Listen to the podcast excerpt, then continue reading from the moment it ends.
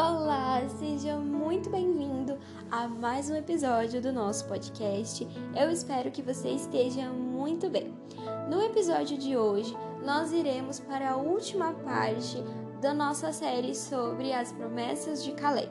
Nessa última parte, o versículo que nós tomaremos como base é Josué, capítulo 14, no versículo 11, e diz assim: Ainda estou tão forte como no dia em que Moisés me enviou, e tenho agora tanto vigor para ir à guerra como tinha naquela época. Amém? Para acabar a nossa série sobre as promessas de Caleb e sobre como ele conquistou tudo que Deus prometeu na vida dele, a pergunta que eu tenho para você hoje é: como você está diante de Deus? Como está o seu vigor diante de Deus?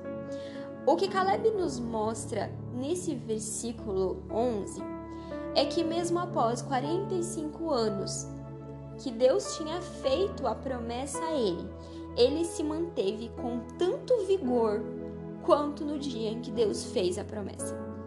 Ao longo de tantos anos, ele podia ter desanimado, ele podia ter desistido, ele podia ter colocado outras pessoas para acreditar na promessa dele. Ele podia ter usado seus descendentes, os seus amigos ou até mesmo outras pessoas para conquistar a terra que Deus tinha prometido a ele em nome dele. Mas o que ele disse a Moisés, ele, o que ele disse a Josué agora é o seguinte: é que ele estava pronto para ir conquistar a terra que era a herança dele ele estava com tanto vigor para conquistar aquilo que Deus tinha prometido, quanto há 45 anos atrás. Quando a sua promessa demora a chegar, o que acontece no período que você espera? Quando a sua promessa, na sua visão, está demorando a se concretizar, o que, que acontece com você diante de Deus? O que, que você faz durante esse período de espera? Será que você se mantém como Caleb, que manteve o seu vigor, que manteve a sua esperança em Deus? Ou você desanima, ou você perde a visão da promessa e você esquece de quem é Deus?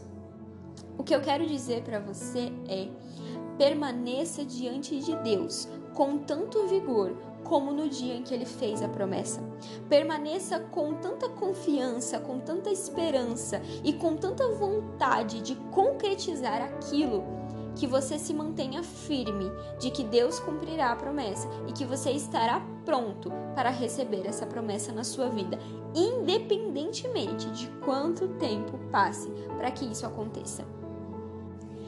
Então eu te pergunto, como é que você está diante de Deus?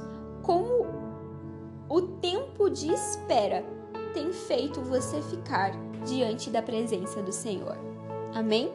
Deus abençoe o seu dia, que você possa refletir sobre isso, e eu espero que a série sobre as promessas de Caleb tenha feito diferença sobre a espera das promessas de Deus na sua vida. Amém? Deus abençoe e até o nosso próximo episódio.